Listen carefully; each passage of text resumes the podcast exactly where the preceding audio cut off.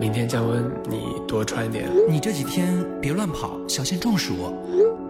爱是因为你而愿意熟知另一个城市的阴晴冷暖。怎么又在加班了？要早点休息啊，不然我会心疼的。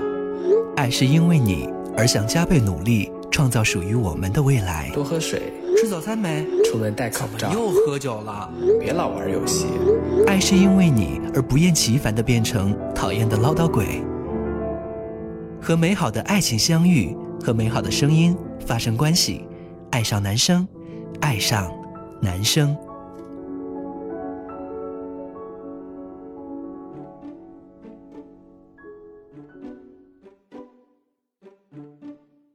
嗨，大家好，欢迎走进今天的节目，我是 Viv Viva，我是九九九比，我是灰灰挥霍，好，特别自然，就是还好吧，完全听不出来耶，真的。维瓦继续往下走啊，维瓦快说话，就是好久不见了，Viva，刚从韩国整容回来，真的变化很大。你不是 Viva 吗？我是挥霍啊，你能不能突然间挥霍说话的时候不要对着我 啊？不哎是，你不要跟 Viva 说话的时候对着挥霍。啊，对，就是那个大家都知道，我前几天去了韩国，嗯就是稍微微调了一下，调了哪里？就是整个大调，其实大变活人。没有觉得我现在长得很帅吗？就是 Viva 是真的很帅啊，以前就很帅，以前很帅，嗯现在就是变得很漂亮。就顺便做了一下那个方面的手术，哦哦，胸变大了 对，丰乳了一下，还有没有屁股很翘？现在啊！你干嘛要整屁股？就是做零要用到屁股，是吗？不应该扁的能进去的更多吗？你没有不要，哎，这你就不知道了。来，九比不是挥霍，挥霍，乱了乱了，挥霍，你真的是没有经验，我以为你是个老司机，你很懂。手零挥霍好单纯，零呢是可以有，就是嗯，就是肉多一点，然后就能顶到那个夹到一的膀胱，这样一就那所以一个一个胖子的话，那不应该就很开心？很开心啊。所以我要、就是，他可能就瘦到夹着那个屁股，其实他根本就没进去，但是就在那个那个缝里面夹着，他就已经 哎，你这样说还很还很安全，都不用带套了，因为根本就没有进去。这个是应该，如果是做零的话，肯定很有经验。我那天看了一个人家发的小视频，就是三个人、四个人在那玩然后他们会在聊天，嗯会说这个零的就屁股就是软软的，很舒服，会这种，肯定是没有肉，肯定不好。啊，九比，你不是白莲花吗？你怎么懂那么多？这个九比开始聊这种话题，这孤单就天天天天都在看自己还有什么推特账号一万多粉呢，是吧？对天天在那儿那个传各种 GV 啊什么干嘛的。嗯，真的，你是没想到你是这样的九比。是的，我是这样的九比。哎，我记得挥霍之前总跟我说，你就是天天都要刷 Tumblr，然后做些啊，什么？那是个什么玩意儿？不会挥霍不是这种人。挥霍，你不是说天天都在刷吗？哦，你说的是那个全是黄色小视频的那个？对，对，没事就刷看，，一天打飞机打十几次。你看我最近是不是瘦了？全射出来了。日渐消瘦啊。对啊，脂肪都没有了。就别说蛋白质了，现在再瘦下去啊，我觉得整个人都废了，精尽而亡。少打点，你要向我多学习学习。对，就是柏 拉图，对柏拉图，我为什么分手？不就是因为没有性生活吗？我觉得大家会懵逼，把我们快换回来。好换，呜，对，然后我觉得今天我们要聊这个话题，跟大家这一段时间网上应该看到的很多。然后其实这个话题应该是我们每个人身边都有接触过的，就是家暴的这个话题。因为前一段时间，今年陆陆续续出来了好多好多好多家暴的明星，明星，然后现在有个家暴小分队，黄景瑜啊，然后蒋劲夫是吗？蒋劲夫啊，还有刘刘洲成，呃，对，刘洲成刘洲成没有被人家 列入那个，啊，为什么因为刘就是觉得咖位不够是吗？流量不够？对 对对。十八线的小艺人有什么好说的？然后他昨天发微博，就是发了一个视频，啊，我还在机场那个，嗯，就嗯这凭什么我也打人了？你们为什么就不把我说成那样的？是然后其实我觉得我们今天要聊的不是贾静夫，不是贾静夫，蒋贾静夫家暴的这个事情，因为蒋静夫本身我对他这个人现在已经彻底的没有任何好感了，那他刚出来的时候，他是以校草的身份出来的，嗯，所以在他还没有进入演艺圈的时候就已经很红了。那时候去上《天天向上》啊什么干嘛的，在网上已经有一定的人气了，因为他真的很帅。嗯，然后呢，主要是身材好，对，身材又很好，又是一个运动男生，然后他还是一个奇葩。你知道，他刚他是上海戏剧学院嘛？那时候我我也在上海，那时候就传出来很多，他是那种徒手爬墙的那种人，就是他为了锻炼自己的肌肉，锻炼自己的身体，他会爬墙。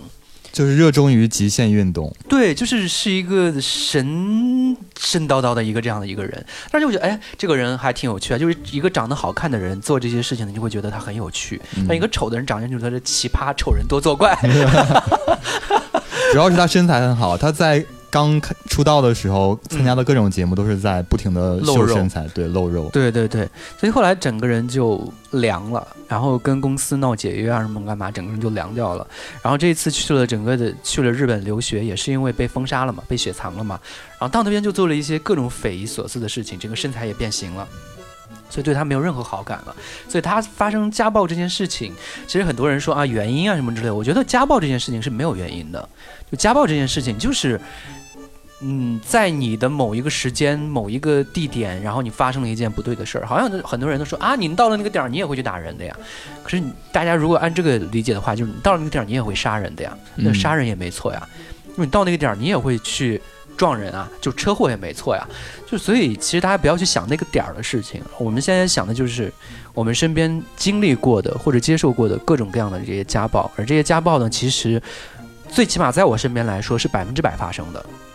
就是不是说百分之五十、百分之六十，而说百分之百发生的是。说你接触的人全都有过家暴？对我身边认识的所有的家庭、亲戚、朋友，包括我自己家里面，都发生过家暴。哇哦，那这个，比如说父母吵个架，就是他们动了一下手，就是不是那种一直在殴打那种。家暴的定义算什么？我打你一下，你打我一下，这种肯定不算是家暴。啊，就是吵架那种。对，这这种肯定就属于是，呃，说双方吵架的时候发生一个推搡啊什么之类的，这嗯这就是你互相打吧。就是武功的切磋嘛。对对对，就是门派派系的。但是真正的那种家暴，就一定是，呃，就是男方仗着自己的体力的优势，然后把女方打到就我已经是无力反击反击了，但是你还是在不断的去殴打他，就是而不是说 OK 我打你一下，你回一下手，然后完了之后。我打打到那边，女生说受不了了啊，我不打了，那边就停止了。那这就基本上是夫妻之间可能会有的一个正常的一种，嗯因为哪怕朋友之间、情侣之间、夫妻之间都会发生这样的事儿，哪怕孩子和父母之间有时候也会，嗯爸妈咔打孩子一下，孩子回手什么之类的，嗯都都会有。这肯定算不上家暴，家暴一定是一方非常非常强势的那个地位再去殴打另外一个人的那种状态的。但是不仅仅是男打女了，也可能是女打男，或者是嗯孩子打父母、打长辈，都算是家暴。对的，嗯，所以我觉得这样的事情是值得大家去讨论的。对我来说，这个给我造成了蛮大的，一个是对于呃家庭的一个阴影，另外一个是对于恋爱或者是说婚姻的一个阴影。在很长一段时间，我觉得，哎，人为什么要结婚？因为我自己，我我哥哥，比如说我我因为家族比较大嘛，然后我有好多哥哥，我在我们家排第二十二，就是在我们整个家族里面我是最小的，然后我上面有二十二二十一个哥哥，然后这二十一个哥哥都结都结了婚了，现在已经都发生过家暴。因为我那哥哥都是练武术的，是真的会武术。因为从小到大，我爷爷就是教我们整个家去练拳、打拳啊，什么九节鞭啊，什么双节棍啊，然后各种各样的一些东西。那你会吗？我不会，就是我爷爷特别的心疼我，小时候不愿意让我练这些东西。我爷爷真的，我从小我爷爷都说我这，因为毕竟那还是还是比较落后的地方嘛。然后我爷爷年纪也比较大，他说我这孙子未来就是什么要干大事业的，什么干嘛的，就是不练这些东西，你们练好了保护他就行。他跟我其他几个哥哥都是这这么说的。嗯所以从小到大，我几个哥哥什么武术都会，从小到大没挨过打，就我挨的打最多。都是他们打你吗？我就说我应该小时候也学一些的，打我的都是我姐，我应该小时候也学一些的。然后包括我爷爷，我爷爷也打我奶奶，因为大男子主义，在那个年代的时候，大男子主义还挺多的。现在大男子主义也很多了。对，然后都觉得哎，打老婆这件事情好像挺稀疏平常、挺正常一件事儿。我就自己老婆打打怎么了？嗯，就是把女人当成财产了。对，好像我觉得在那个年代，或者越是在落后的地方，人越是会有这样的一个想法，所以我几个哥哥，比如说我离我最近的，我旁边住我住我邻居的那个哥哥，他让在我的记忆当中，最起码打老婆打了有五六次、七八次。你像，我是一个不怎么在家里面生活的一个人，就是不在我农村老家生活的一个人，从十二岁就出来了。像在我短短的我我现在其实每年也最多能回去一次，在我这么短的和他们相处的过程当中，我记忆当中就有那么多次他打老婆的这样的经历，那可想而知，在这个过程当中还有多少我不知道的，我觉得肯定是翻十倍、二十倍的这样的去去去发生的。然后你也知道，就是家暴这件事情啊，我觉得不能怪，也不能完全怪怪男人，有时候这些女人啊，就是你下下不了狠心。就我姐，就我亲姐，在怀孕三个月的时候，我姐夫打她，当时用凳子往她肚子上抡，然后我当时找律师，然后找了那个写诉讼书什么乱七八糟的，我所有东西全都做好了，我就是必须要离婚，我我非常明确的跟我姐说，你必须要离婚，然后结果我姐过两天跟我说不离了，我说为什么？她说她可能当时就喝了点酒，情绪不好什么干嘛，她给我跪下来道歉，然后给我写了保证书，以后不会再打了。哦，我说那就离了婚之后，等到他什么时候表现好了，再把这个婚给复了，就这么简单。他他就不愿意。我觉得他可能是说我要离了之后我就变成二婚了吧？这二婚又怎么样？我觉得可能还是受那些传统思想的一些。对啊，所以我就后来又第二次又发生了殴打，又发生。我当时就跟他说：“我说只真的就是网上所说所说的，就是。”只有第一次和第 n 次、第无数次，对家暴就是零容忍。对，是，所以不可能。包括我，我现在也是，我把所有家暴的信息全都转转给我姐夫。这么多年过去了，最起码现在有六年过去了，所有家暴信息我都转给他。我让你看看你自己当时的脸脸嘴脸有多丑恶。所以我当时就跟我姐说，你不应该忍的，你必须让他知道这个教训，你必须让他知道，他就是轻轻的动了一下手，哪怕。然后后面是发生一个什么样多么严重的后果？就因为他们觉得我打了你，你也离不开我，所以我才可以第二次打你。对，包括我嫂子也是这样的，就是打完了之后，然后在旁边劝他什么干嘛啊，走吧什么干嘛的，就不要留恋了什么之类。他那边哎呀，孩子怎么办呀？他会自己会考虑很多，他会给自己很多的理由。我这回去了之后，我后半生怎么办呀？他会想很多。我说真的，离了男人就不能活了吗？不能活，你不活得很好吗？这几年，我就活得半死不活的呀。就离了这个男人就不能活了吗？天下男人那么多。对啊，而且眼前这个人又不是说条件好到离谱，真的就是说，嗯，比如说蒋劲夫打我一下吧，但是蒋劲夫打人这件事，你想想啊，他健身健了那么多年，他打人的力度得多吓人呀！出拳左勾拳右勾拳那么打吗？对啊，你像他是抡铁的一个人，他这一拳下去，我觉得这个人就废了。就最好不要使全力吧。我觉得他那个一分力打我的话，我是乐意的。他拿小皮鞭抽我吧，蒋劲夫，太可怕了。那你们身边没有发生，就是说因为家暴或者说这样的一些事情，不管闹离婚也好，或者干嘛的一些街坊啊、邻居啊什么之类的吗？我。在东北，其实家暴还挺平常的。但都是女的打男的吗？就是一半儿一半儿，有男打女，也有女打男，好像跟这个大多数地方不太一样吧。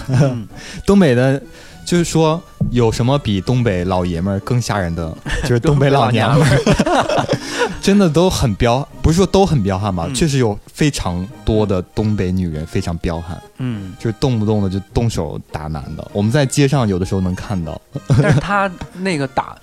打的话会是那种下了死力的，或者是拎着家伙就打的那种吗？我看到就是当街抽男人的女人，就是打脸。对，嗯，啪啪的声可响了，可吓人了。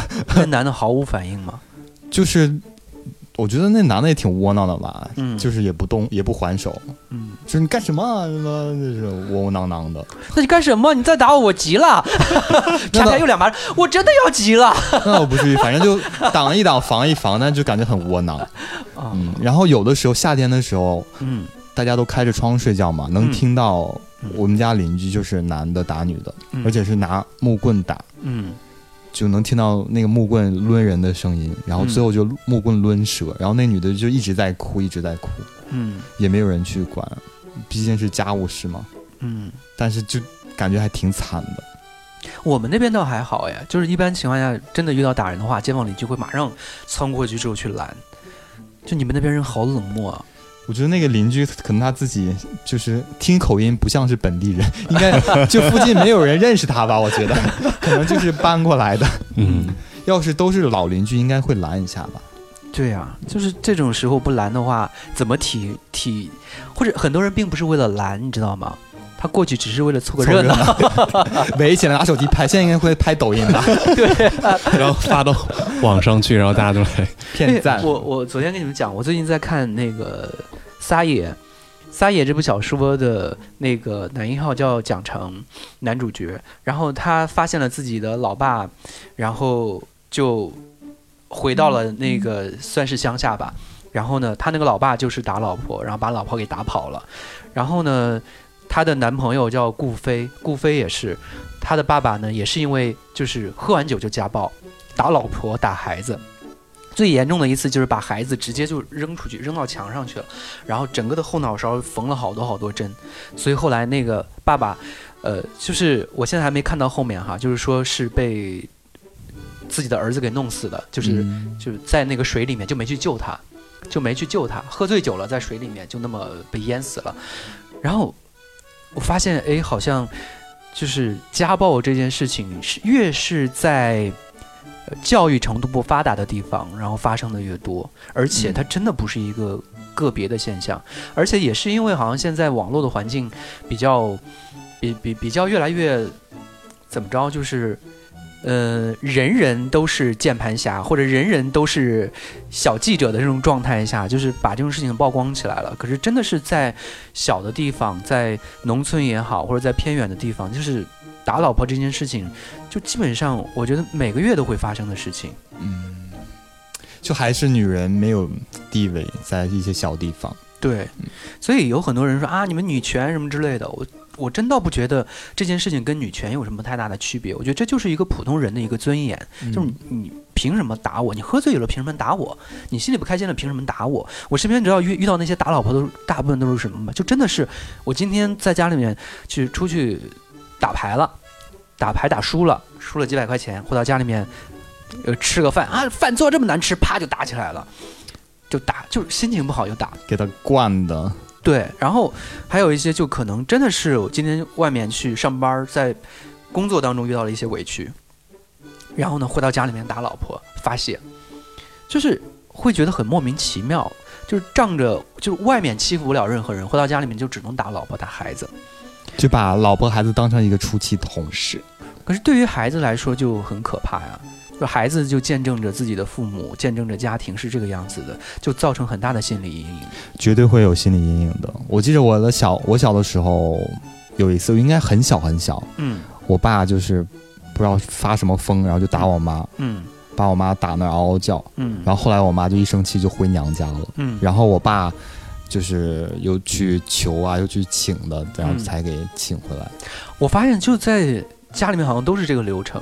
我我我嫂子也是被打完之后就回娘家了，娘家，回娘家大概也就一周吧。我哥这边就吃不上饭了，然 后孩子也管不着了。然后呢，我我我大伯就会跟他说：“去把老婆接回来吧。”对，然后他说不接，然后他那个我我大伯就说：“我跟你一块儿去，丢人不止你一个人丢。对，一定要有一个人陪着去。对，然后就跟着一块儿过去了。过去之后呢，到那儿喝个酒，吃个饭，然后把老婆给接回来。嗯接回来之后，日子又照常了。但其实过了一段时间，该打还是打，打完之后又又走了，又去接，就好像我爸到之后没怎么打过，没打过我妈，但是嗯。对我真的是留下了非常严重的心理阴影。我到现在有时候做噩梦，嗯。只要是梦到我爸，基本上他都是那个坏人的角色，嗯嗯。或者是打我，或者是打我妈，或者是，你知道梦就很奇怪，往往那个坏是极致的坏，可能变成一个杀人的人，嗯，要杀我和我妈，嗯。就我都已经这么大了，我心里面还有这个阴影呢。嗯。我觉得虽然我爸现在就还是一个挺正面的形象啊，嗯，但是这个在我童年埋下的这个阴影，嗯真的这么多年都抹不掉的。我是印象最深刻的，我妈，我在我小时候，我妈是个赌徒，就真的是爱打麻将，赌神吗？没有，就是输钱。因为我妈，在我的童年记忆里面，我妈就不是一个和蔼可亲的妈妈。嗯，就是她，她也是那种，就是出去打牌输了几块钱，回到家里面发脾气，天天喂着你们，养着你们，连个饭都不会给我做，还得我自己回来做饭什么干嘛的。然后她今天心情很好，回来给你想吃什么呀，儿子？我今天给你做。就你明显的感到她今天输了还是赢了。然后。就那一段时间，我爸就特别的辛苦嘛，因为家里面孩子比较多，然后还都在上学，然后我爸就在外面什么又是做生意，然后又是打工，然后反正养着整个一家子人。然后回到家里面，我发现，哎，钱都被我妈给输了。我就有一次，我妈是我爸忍无可忍，就把家里的麻将机啊、什么麻将啊，就拿到院子里面就给烧了。然后呢，烧了，然后我妈就就就在那儿骂，你知道吗？在那儿撒泼什么。我爸打打了他那一回。我感觉你妈应该跟你爸对打起来吧，就是，嗯，她再厉害的女人，她都打不过男人的。那倒是。对，在力量上面，什么各个方面，肯定是会有很大的就是区别的。所以，她只要是发生了任何的肢体上面的这种呃推打的话，一定是女生会吃亏的。嗯，对。所以，而且你像在我很小的时候，我爸那时候三十多岁，我爸比我妈呃大了一岁，就是三十岁左右的男人，你像力气得多大呀？然后，反正我，我那是我印象很深刻的，我我爸打我妈的意思，因为我爸脾气特别好，我爸就是一个老好人，就是永远，你什么时候见他，他都是开开心心的，就是你说再难听的话。到他那边的时候，他也会笑呵呵的给你回回来。就是他一直，因为我们家族的那个地位比较高嘛，然后辈分比较高嘛，他也一直把自己放在了那个位置上面，就觉得啊，我是一个辈分比较高，就下面的那些比他大很多的人还管他叫爷爷。嗯，就是他觉得自己的地位位分在这个地方，他是一个家族的榜样。对他不能够乱发脾气什么之类的，所以就有时候就死要面子活受罪。然后，所以我我我有时候会觉得，我在那个时候啊，我就觉得我爸打我妈不对。就觉得哎，你为什么要打打打？你为什么要打我妈？后来想想，哎，我爸这么辛苦，然后我妈把钱全都给输了，输了之后呢，回来还打我，哎，反正那段时间就不觉得很很拧巴是吗？对，因为我爸我妈有时候，我妈她那段时间你知道吗？就我是家里面博弈的那个棋子，嗯，因为我是我们家唯一的儿子，在我们那边就是重男轻女吧。就是我妈一生气就抱着我走，她就抱着我去我姥姥家了，你知道吗？就是她会想着，只要把我抱走，我爸爸一定会去求她接回来。就如果她自己走，可能我爸就不理她。就真的发生过一件这样的事情，就是我妈就有一次就自己走了，后来是我姥爷给她送回来。那也太丢人了吧！就过了一个月，我爸还不去接她。因为那时候我姐已经长大了，会做饭了。然后你爸还忙，就根本顾不上来。对，然后我爸其实也会做饭，我爸做饭也挺好吃的。那段时间我跟我姐，我们最开心的事情就是我妈不在家，我爸做饭。我爸做饭比我妈做饭好吃。我妈在家做饭，因为她急着打麻将啊，所以一锅乱炖。就是比如炒个芹菜，炒个白菜，你炒是两两个菜。他说芹菜白菜放一起炒，他说到肚子里面也是一起，干嘛分开炒？嗯，就。就是不好吃，所以那你爸那个算是家暴吗？算啊，肯定算是家暴啊。但是听上去又又没有那么恶劣。对，肯定是没那么恶劣的，因为我爸还是一个受教育程度比较好的一个人。我觉得受教育程度高的人，大部分情况下都会选择冷战，就是冷暴力。那就更可怕，冷暴力容易爆发，爆发出来的事情真的不堪设想。没有冷暴力，最终。大部分都是导致说两个人分手啊、离婚啊，就是有时候可能打一架事儿也就解决过去就过去了。然后因为你往往往在那个时间，就一般情况下都是，呃，女生会比较强势，她占理；男生只要一打她，那男生就不占理了，那男生呢就会自动把自己的那个。就是放放低，然后去道歉，一道歉那也就算了。那往往冷战的就是他坚信着对方是错的，然后对方坚信着你是错的，两个人都互相的在给自己不断的加戏，你错了，你错了，你错了，但是两个人都不说话，所以不断的加戏到最终啊，那就没什么可聊的了，然后就不过了。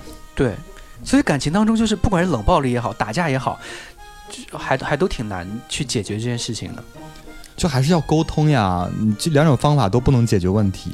可是真的在那个点儿上的时候，你没办法沟通的，一沟通就爆，那怎么办？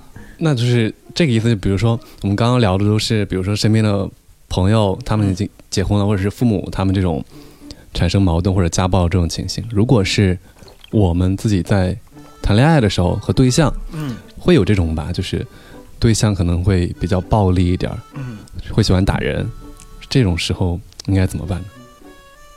我我我我应该就我应该就立马分手吧。但这个我对这个是零容忍。就跟那些结婚的人，然后如果男的家暴，然后一通常也是很难离，就是不愿意离。我觉得很多时候家暴就是施暴的那一方，就是仗着对方喜欢自己，或者是仗着说你离不开我，所以他才敢去做这件事情。哎，所以我倒还好没有碰到，我觉得我父母或者是亲戚，顶多是吵个架，印象当中就是动手打一下，嗯然后处对象的话也没有遇到那种有暴力倾向的。我想一下，我身边好像也没有遇到过有暴力倾向的。就我，因为我在谈恋爱之前，我都会说清楚，我说最讨厌的人就是有什么话都可以说，说不了的话就分手。就是凡是如果要动手的话，那就没有任何挽回的余地，我们就没有继续往下。因为我我这个人比较敏感，不仅是情感敏感，我身体也很敏感。你动 你动我一下，我告诉你我就瘸了，我要讹你。这不好。最近前段时间比较那火的一句话就是嗯，“敏感的人只有在床上受欢迎哦，真的在床上我比较受欢迎的。没有，我觉得敏感的人就是情感比较敏，就是大部分的艺术家都是情感很敏感的人，就是而且情商高的人一般都是情感比较敏感的人。你在说自己吗对啊，？OK 所以我是一个你看比较优秀的一个主持人，OK，”。嗯，因为情感比较敏感，就是对于大家说话的各种方面，可能就第一时间能够抓取得到吧。对你很棒，真的啊！违法怎么这么棒啊？然后对啊，从韩国回来之后变了漂亮好多呀。那是天生的，可能你前一段时间没见我，然后忽然见了我之后，发现啊，我忘了你的原来之，前经常见他，没有意识到他这么好看。隔了一段时间再见，发现哦，天哪！那你要不要跟大家在节目后边分享一下你去韩国的经历？有没有什么特别一点的故事？韩国小哥哥真的长得好帅啊！有没有？我真的我在国内啊，我很自信，真的很有自信，哪来的自信？就是因为看了你们之后，我就知道你 然后打开 Blue 的也好，或者打开各种社交软件也好，或者是怎么样，就身边接触的人也好，我都觉得是自己很有自信。因为我虽然是一个觉得长相就虽然没那么好看吧，但是也没那么差，然后穿衣品味啊、什么收拾啊、什么各个方面都算还 OK 的一个人。嗯但是我到了那边之后，发现我没有任何优势，为什么没有任何，因为那边的直男都会化妆。那边的直男穿着都很好，他们都很会给自己弄头发呀，什么画眉毛啊、画眼线啊，就是，而且他们身身高也都很高，长腿的，因为可能那边人是朝鲜族嘛，就可能之前东北和山东的人过去的人会比较多一些，就是基因算是还算比较良好的。那边长腿欧巴，长腿欧巴真的是长腿很多，然后身材也很好。也很会收拾自己，然后打扮的也很精致，然后再加上那边的人呢，真的是从五六岁开始护肤，哦，皮肤特别好，这皮肤很好，很干净，真的是干净，然后就真的很好看。再加上那边可能整容环境也比较好吧，就是可能条件不好，自己爸妈也都会直接给他给整了，割个双眼皮儿也好啊，给他那个打个瘦脸针什么乱七八糟，对他们来说这就是美容项目。然后四五十岁的大叔还在做护肤管理，就是对他们来说，皮肤管理是一个像你平时抽烟喝酒一样稀疏平常的一件事情。然后就到了那边之后，发现，哎，我在国内算是一个很精致的一个人了。到那边之后，发现好像他们都这样，都对他们都这样，而且还就是比你的先天条件或者哪怕整完之后的那个条件还好。嗯所以我在那边自卑了好几天。然后就回来了吗？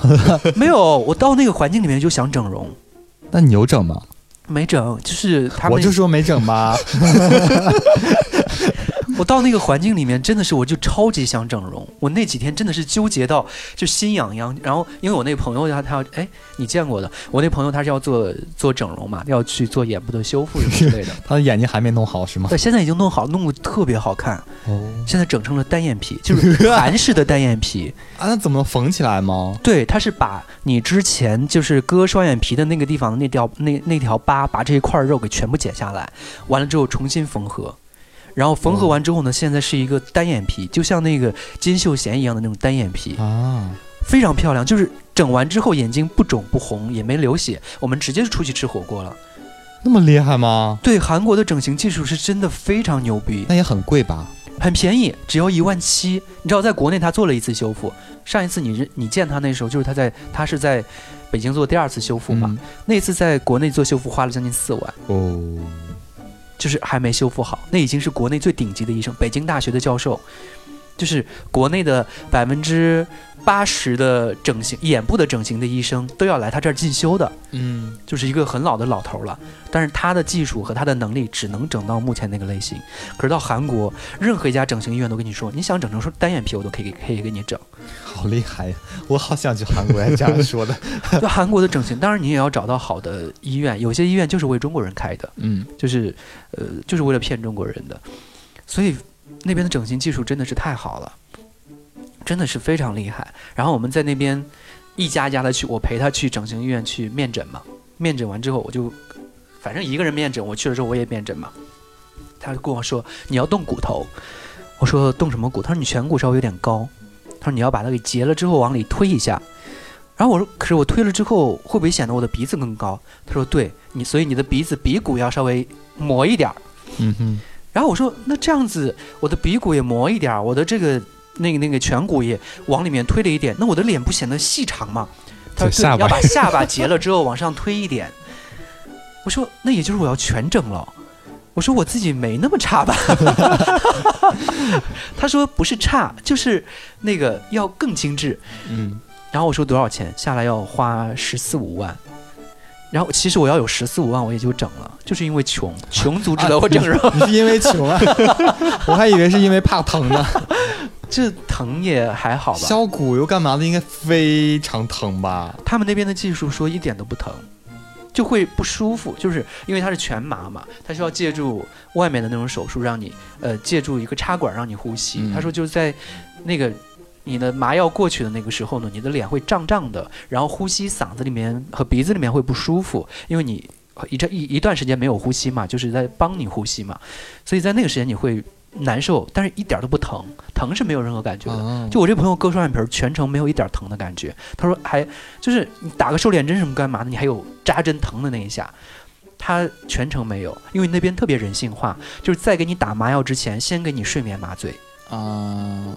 就在你睡眠麻醉的过程当中，给你把各种麻药全打好，然后再叫醒你。叫醒你的时候，帮你做手术。你只知道有刀子在你的眼上来回的动，然后线在那儿缝，但是你是没有任何感觉的。然后缝完了之后呢，那个药劲儿过完了之后，他说也不疼，一点感觉都没有。那还挺好的。对，所以那边人就觉得割双眼皮这件事情是一个嗯美容手术，就不是整形手术。那边的整形和中国的整形的界限完全不一样的。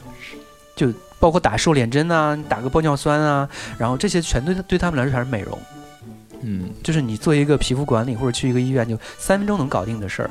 然后骨头，我我一说动骨头啊，小手术小手术，妈，那什么是大手术呀？他说，Angelababy 那种做的是大手术，他就直接说 Angelababy 了。对啊，就是上下颚的手术。他说这个是对医生的要求非常非常高的。就是他要求，就是把鼻子，就是你上下颚，一个是下巴往前凸，一个下巴往前凹，然后一个就是鼻子，就是上嘴唇往前凹，或者上嘴唇往后凸，就这个手术是最大的一个手术，它要改变你整个面部，相当于，就这个手术是非常非常贵的，而且能做好这个手术的人是非常非常少的，所以这个手术很大，对于他们来说，这个是大手术，而除除了这个，其他都是小手术。所以杨天宝在韩国很红吗？是谁？不知道，Angelababy 吗？没有，那边人，那边人认为国内很红的，比如说他们杨洋很杨洋在韩国很红啊，然后胡一天在韩国很红啊，因为小美好在韩国那边的网络上面也有播啊，所以大家很很喜欢胡一天。然后他们认为的中国顶级的艺人就是范冰冰和章子怡。嗯，就是范冰冰和章子怡在那边也是全明星的这种艺人，他们一提到中国的艺人，就首先会想到范冰冰和章子怡，因为红毯走的比较多。对，呃，章子怡是因为电影，对电影，然后她本身就是也有很多大的作品在韩国也都上映过，包括好莱坞的一些作品在那边上映过。范冰冰的话，就是的确之前走红毯什么干嘛这些事情，这些新闻都会发回来，他们也觉得哎，给他们。整给整个亚洲人都争光了，就这种感觉，就觉得她的红毯真的很漂亮，是一个代表中国文化的一个女演员，然后就穿着龙袍真的很美，然后在整个的红毯上面是让人一眼就能看到的一个一个漂亮的女生。还有另另外一种形式就是中国人往往就是到韩国那边去整容，全都是我要整成这样，都是范冰冰。对，所以。就是通过这样一种形式，范冰冰在韩国成为了一个全民性的一个大家都知道的一个中国女艺人。那你去的时候有没有说，哎，我想要整成谁？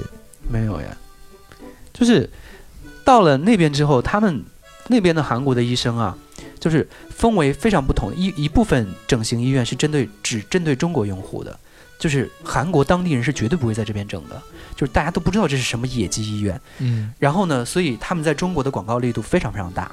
像什么元辰呐，什么乱乱七八糟的这些，然后其实，在韩国当地不会有人去他们那边整的。那你去的是那个韩国的医院吗？对，韩国当地的，就是就是在中国没有什么广告，在但是在韩国当地非常非常红的。我们在那边为了去分辨这些野鸡医院和韩国当地的医院，真是花了不少功夫。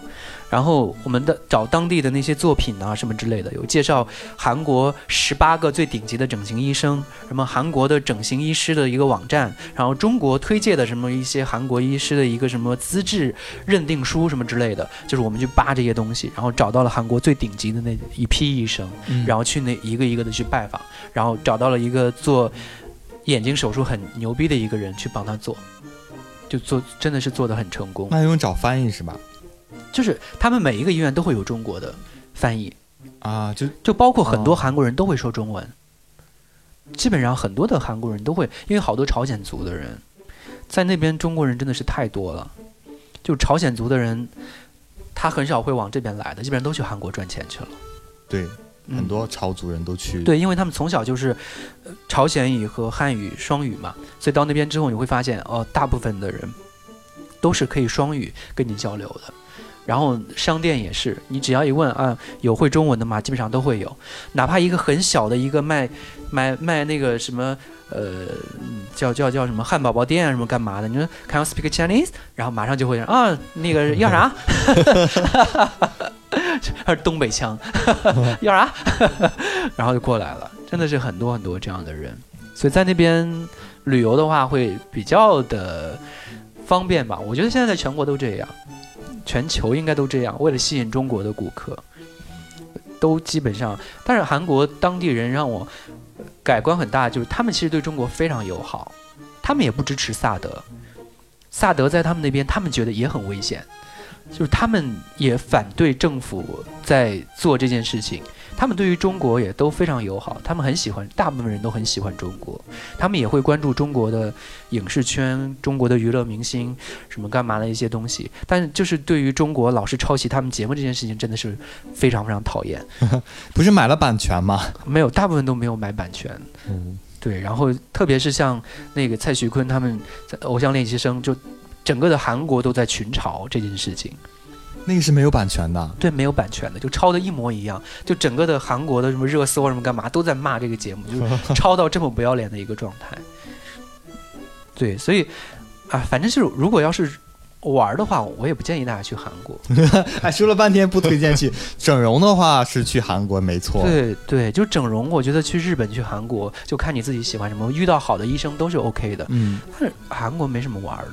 那么小的地方有什么好玩的？对，然后吃的东西也少。嗯，就是它的文化氛围呢，又没有像日本那么强烈。嗯，日本的整个二次元文化啊，然后包括它整个的国民气质啊，就更明显、更明确一些。再加上国民的整个素养什么干嘛的，以及城市的建设啊，都会更好一些。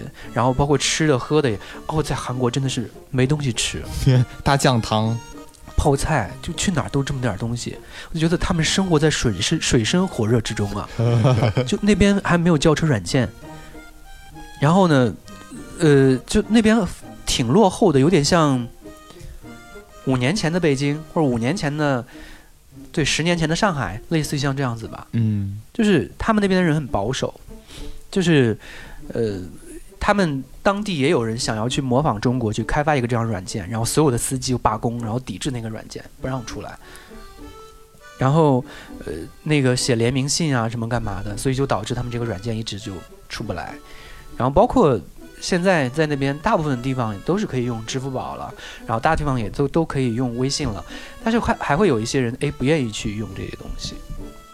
就还是比较保守嘛。对，就是在中国，你用一个手机现在可以走全全国，哪怕乡村，像我们那边，我哪怕回老家，老家对面那个小卖部都可以用微信扫了啊。对，都可以，基本上不带钱，你去哪儿都行了。在那边不行，你必须要带现金。嗯，好多地方就只收现金，你给他刷卡什么干嘛的，他不认得。你没有兜兜兜里没有现金，你出去很麻烦的，还是相对来说比较落后的。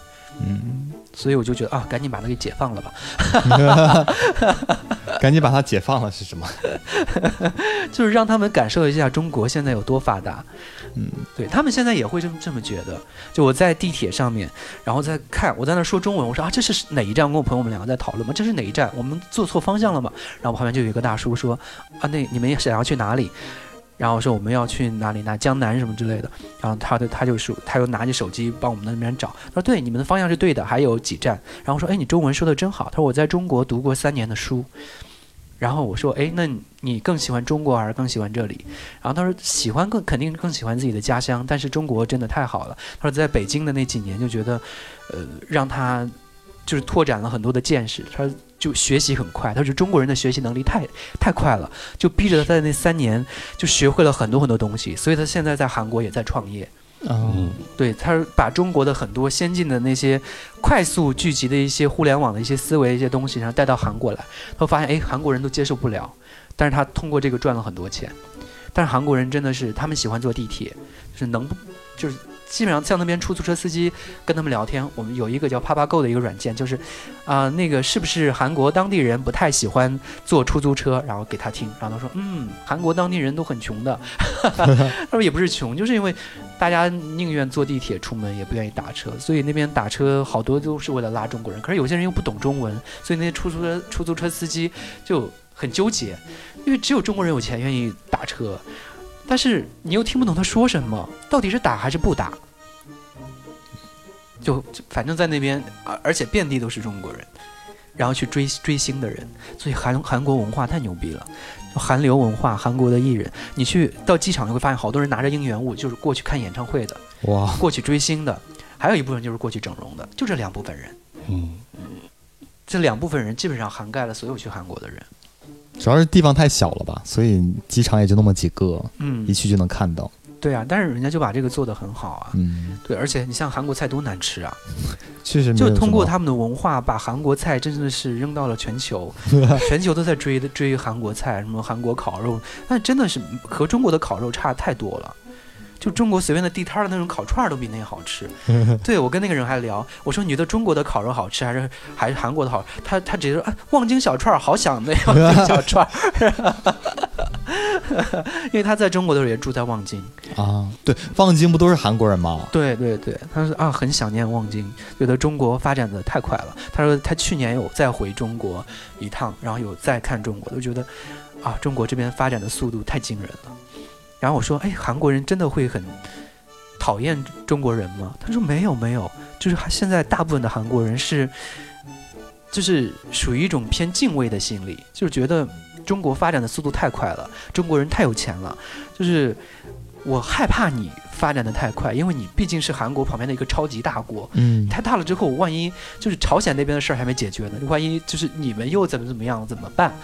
然后，但是又觉得，哎，中国人就。”很有钱，来这儿就是花钱，什么靠着韩整个韩国就是靠中国富起来的。现就在近近几年的时候，但是他们就各种复杂的心理，然后又看不起中国，去抄他们的节目、抄他们的剧啊什么之类的，就是各种复杂的心理。我觉得韩国人也特别拧巴。对呀，是，但是嗯，他们对日本人是真的很仇视。嗯，一部分吧，我听说。挺多人对日本人，就是大部分人对日本都很仇视，因为日韩之间的矛盾应该是更大的。嗯，对。然后对于北朝鲜，他们最近很乐观，就之前他们会惶惶不安，就觉得总担心有一个大炮会打过来，因为毕竟那个朝鲜那边是很不稳定的。然后前一段时间不是发生那件事，整个韩国人开心到不能行。对于他们来说，不是两国交好了，而是说就是。暂时觉得不会有核武器的危险，就是自己可以活下来了。主要是地方太小了，你真的是一个原子弹过去，太可怕了。对的，整个国就没有了。是，哎，我现在就想带大家去韩国整容了，做个整容团，给大家介绍好。我我真的我在那边见到好多整形整坏的，而且见到了好多医托，一托太吓人了。就把他不知道，我不知道他自己在哪儿整的哈，就整的真的大变脸，拿了一张不知道是不是自己的照片，就之前的样子，很丑，然后到现在很漂亮。他说：“你看我之前这样，现在这样，你看，就是你看到你会心动。你想想我的定力这么强，我心动了，就觉得哎，我也要整。就是你换了一张脸，就真的换了一个人生。对，再加上。”大部分人心里面都会有一点点介意，就是说，哎，身边那些长得很好好看的人，真的不用努力就可以得到很多你自己努力了很久都得不到的东西。对，现在这个时代就是看脸的社会。对啊，包括你不管工作当中也好，谈恋爱也好，然后哪怕身边交朋友也好，那些好看的人真的是不用努力就好多人愿意跟他们交朋友。真的，我也愿意跟好看的人交朋友。长得好看一点，是不是被家暴的几率都会小？然后对，然后你长得好看，你在恋爱当中你可以作，你可以是一个脾气不好的人，你可以爱乱花钱，都能忍受，就是因为你长得好看。大家有时候没有办法，就是有钱和好和好看是在辩论圈子里面最不能提的一件事情，就是这是两个极端，就你提到这件事情就没有办法往下再说了。嗯，就是对于我们生活当中也是，就是只要说啊，你看他怎么怎么怎么样，他好看啊。你就没有办法反驳他了，然后怎么那个人怎么怎么样，他有钱呀，你也没有办法再反驳他了。对哦，而且而且好看的人就会有钱，就是我还不认识就是好看的穷人，好看的穷人。咱姑且先不说这个好看人有钱吧，就是一般情况下就是这个呃好看的这个人，自然而然的就会有很多的人去围绕着他，哪怕他没钱，没钱的这个好看的女生，我们说她是灰姑娘，对这。就是，如果一个没钱的一个丑女孩，就是丑小鸭，对，就说的都不太一样。嗯，就所以大家对于好看这件事情，好像觉得，哎，你真的不用那么努力。恋爱当中也是，生活当中、工作当中都是这样子。所以大家有时候会把自己的很多不如意都归结在长得不好看。所以那边就。哪种你拿准你这个心理，他会说：“你看我之前长这样，我那时候交男朋友什么干嘛，从来没谈过恋爱什么干嘛的，根本就追自己喜欢的人根本就喜欢不上。然后后来现在好多人喜欢我，好多人追我，在韩国买了房子什么之类的，两百两二十万什么之类的，就得给你讲这些东西。然后又是中国人啊，咱们都是老乡，我能怎么会骗你呢？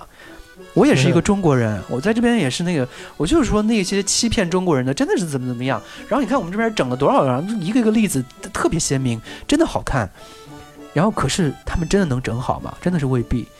然后我们在那边一家一家院医院走完了之后，真的遇到好的好的医生，好的那那些好的医院，他们是不建议你整的。他说：“你看你是不是真的很介意这件事情？嗯，你真的很介意这件事情？OK，我可以帮你改善。你如果要是没那么介意，或者你的工作没有那个需求的话，我建议你不要动。”就一个医生跟我说的说的原话就是你缺手术啊，你没事缺手术啊？他说你怎么着就是哪怕打个针你也要疼一下呀，就是你不管怎么着他也是把你的骨头截了一段给你拿走了呀，你自己好好的多好呀，你又不是说你如果现在说你真的要去当一个艺人或者什么之类的，那 OK，那我知道你的诉求，可是你现在。也没有想要再做这件事情了，没必要做这件事情了，那就不要再做这个手术了。就是这些好的医生都会去这么劝你，当他劝不动你的时候，所以考虑说，OK，那我帮你做，还是很良心啊，这样对。但是那些就是野鸡医院，就是针对中国人的那些什么整形给网红整形脸的那种医院，一去说啊，你这儿要整，你这儿也得整一下，你这儿动一下会很好看。哦，你这个面相不是太好，哎，你双眼皮做一下，它会让你无休止的往下整。就是想方设法让你把钱全花在这个地方，嗯，就是毫无底线的。在中国，其实整形医院也是这样子的，好的医生是不会让你乱七八糟去整的。就像之前我在华东医院那个医生叫刘天一，之前也做客过节目。然后我去找他，找了不下十次。他是中国也是整形眼科的排名前五的一个专家。每次去找他，整什么整？出去出去出去，就就已经很好的朋友了。每次我去那边，我说我我想我那一段时间是想干嘛？哦，脂肪填充。我觉得自己脸太瘦了，所以显得很长。我说是不是圆一点就可爱一点？我每次去他那边都说，你来找我聊天行，但是你要说想整容什么干嘛就算了。然后他每次都都这个样，就不他说有钱我也不赚你的，他就是这样一个状态。那你真的不用整啊，你整什么？但就还是会对自己要求很高啊。你又不当艺人，可是谈恋爱也是想要好看一点呀。你找的对象都很好看吧？没有那些人，现在最近找我的都不太好看了。那就整他们呀，整自己干嘛？说的也是，让他们动刀子。而且我我真的觉得，就长得好看就是好。你看那个蒋劲夫，嗯，就因为长得好看家暴了，他那个给他洗白。对呀，那么多人，那么多脑残粉给他洗白，什么要是我我也打那个女的怎样怎样的。对呀，还有什么突然之间就粉了蒋劲夫？怎么家暴是是一个值得粉的事情？好 man 哦，竟然打女人，这就很奇怪。对，想象他打女人的那个样子，就觉得太厉害了。对呀，我觉得这种东西你可以性幻想，但是你不要说出来，说出来就觉得是道德扭曲啊，这根本就是。对啊，我看就是包括这个，还还还有人说，就是一个人从小就看自己的爸爸。喝醉酒回到家里面就打老婆，就打他妈，然后打完他妈之后呢，他妈就会藏起来，藏到桌子底下，然后打不到了，然后看到他就会拿一个拿拎起什么东西什么东西过来来打他，然后他想着可能就是自己长大一点就好了，就一直在期盼自己赶紧长大，赶紧长大，就这么从八岁、十二岁长到十六岁，他说，可是他爸爸好像从来都没有变好，他说哪怕他大学毕业了以后，啊不是呃高呃。好像就是大学要去外地上学了，前一天晚上都要离开这个城市了，他爸爸还要还还还还打了他，就是因为就是说他要什么呃生活费要多少，他爸觉得你干嘛要那么多钱什么之类的，两个人因为这个争执，然后他爸爸又又打了他，然后他说一直发发展到现在，就是说变成了一个 S M 爱好者，就是这个故事的走向好奇怪，是吧？就是现在就跟男朋友在一起相处，男朋友不打他都觉得没有快感。嗯，不知道说什么。就人生就是那么的奇幻。我爸小时候也经常打我，我小时候我爸经常打我，我我特别我是一个特别乖的人。我我家只有我妈打我，但是我爸脾气特别差，他就总打我，所以我就是会因为什么事儿呢？莫名其妙的事情，比如他让我去给他买啤酒，嗯，然后我说我不去，然后也打我。当然打呀，让你去买个啤酒都不去。对呀，主要是我觉得他态度很不好，就是对我妈骂骂咧咧的，然后就我反正就不喜欢吧。而我小的时候也挺犟的，嗯，我就不去。那就该打，要打我。要是我，我也打。有有一次就是我爸在家什么都不干，然后让我拖地，嗯，然后我就想说，哎。为什么要命令我来做这件事情？不拖，然后就打。对，然后就打我，然后我就离家出走了。然后也是他找不着我。嗯。后来过了两天找着我了，然后也是就是去请我回家。嗯。然后他和我妈一起来，就来请我回家。嗯。然后我说：“我说怎么不打我吗？”嗯。打死我呀！他说：“啊，不打你了，哎，都长大了，我我是我不对啊，什么什么的。”嗯。就给我赔个不是。我是印象最深刻，我爸打我一次是。有一次在吃饭的时候，我一边吃饭在跟我姐聊天，聊的时候哈哈大笑，就吃着我我自己都没意识到下面撒了一片，我爸直接一巴掌咔打到我头上了。你的嘴漏吗？就为什么要动手啊？不能说是不是？他就是，我觉得他可能那天心情也不太好吧。然后我觉得这个心情不好跟打孩子这个真的没有什么关系，就是不对，就是不对。对，然后那是我印象最，因为之前。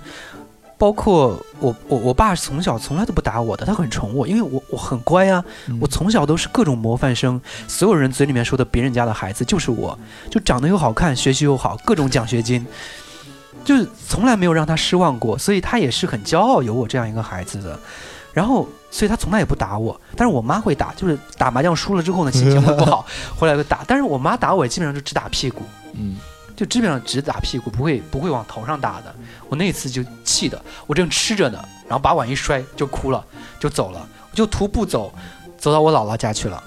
我也是跑到我姥姥家，对，然后跑到我姥姥家，然后在我姥姥家，我真的我我从小气性都特别特别强，我在我姥姥家待着就那么，我就一直待着，我就说我爸来我也不走，我就那么一直坚持在那边，整个暑假在在我姥姥家待了两个月，那么待待了整整两个月，然后我爸后来去接我，我就不回，我从小就是一个特别特别刚烈的男子，对很刚，真的很刚。后来我跟我爸有一次吵架，就是那时候初中读完了之后，我之前在节目当中讲过，在初中读完了之后要选择是一个普通院校还是一个艺术院校，我爸就跟我非要让我去上那个普通院校，我说我不，我就要去上艺术院校，因为这个吵起来了，然后吵完了之后，那个我爸就骂的特别难听，然后干嘛的，然后从那以后我就没管他叫过爸，就整整的一个暑假，就是填报志愿什么干嘛，整整一个暑假我都没理过他。真的是没理，见了面低着头扭头走。哎，我和我爸也是，上学的时候经常就冷战一年一年那么冷战，嗯因为本来就他也忙，我也忙，上学嘛就早晚，嗯就经常也见不到，就不也不说话。嗯，对。但是我后来我还挺后悔的。我倒没有后悔，因为我觉得就是我爸不对。没有，我甚至觉得，哎，我如果不选择艺术这个专业，选择一个普通的专业的话，可能现在过得也会挺好的吧。就是不一样的人生嘛，也没有说哪个更好。嗯，就是最起码可能就是说，不至于现现在一样找男朋友比较难吧。你可拉倒吧你！哎呀妈呀，各位听众朋友们，我们爱上男生呢，主播有一个群叫什么男生 Family，嗯然后呢，我就每天都要看 Viva 在群里面秀，他又有多少追求者，然后长得多好多年轻，什么多有钱，怎样怎样怎样，然后每天挥霍就在里面秀，我又约了多少个约会啊，这是假的，这是多少个假的男生，这是九比编的，真的真的，，都是九比白编的。编的。你们这两个，你们这两个人真的是。九比真的是好爱说谎话。这样说，可拉倒吧！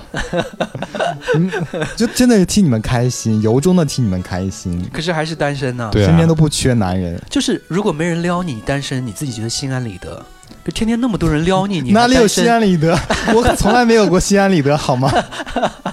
然后天天你别人在你的这个水池里面搅和搅和走了，搅和搅和走了，你不觉得更心烦吗？不会心烦啊！我现在就是有男人就可以，真的是。好吧，你已经变态了，跟你没有聊下去的必要。我现在真的就是单身太久了，变态了。好吧，感谢大家收听。对，我们今天主要聊家暴，聊完家暴之后聊一下在韩国的一些见闻。嗯然后大家真的如果想去想想去整容的话，我们组个团儿带你们去整容，我收个中介费，挣你多少钱？比整坏强吧，总是不是？可以，应该有市场的。嗯，好嘞，那感谢大家收听，拜拜喽。拜拜拜拜拜。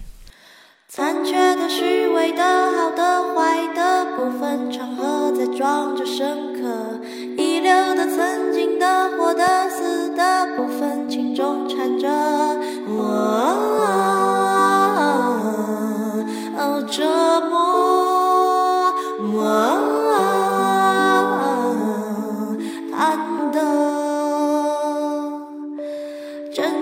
荒唐的，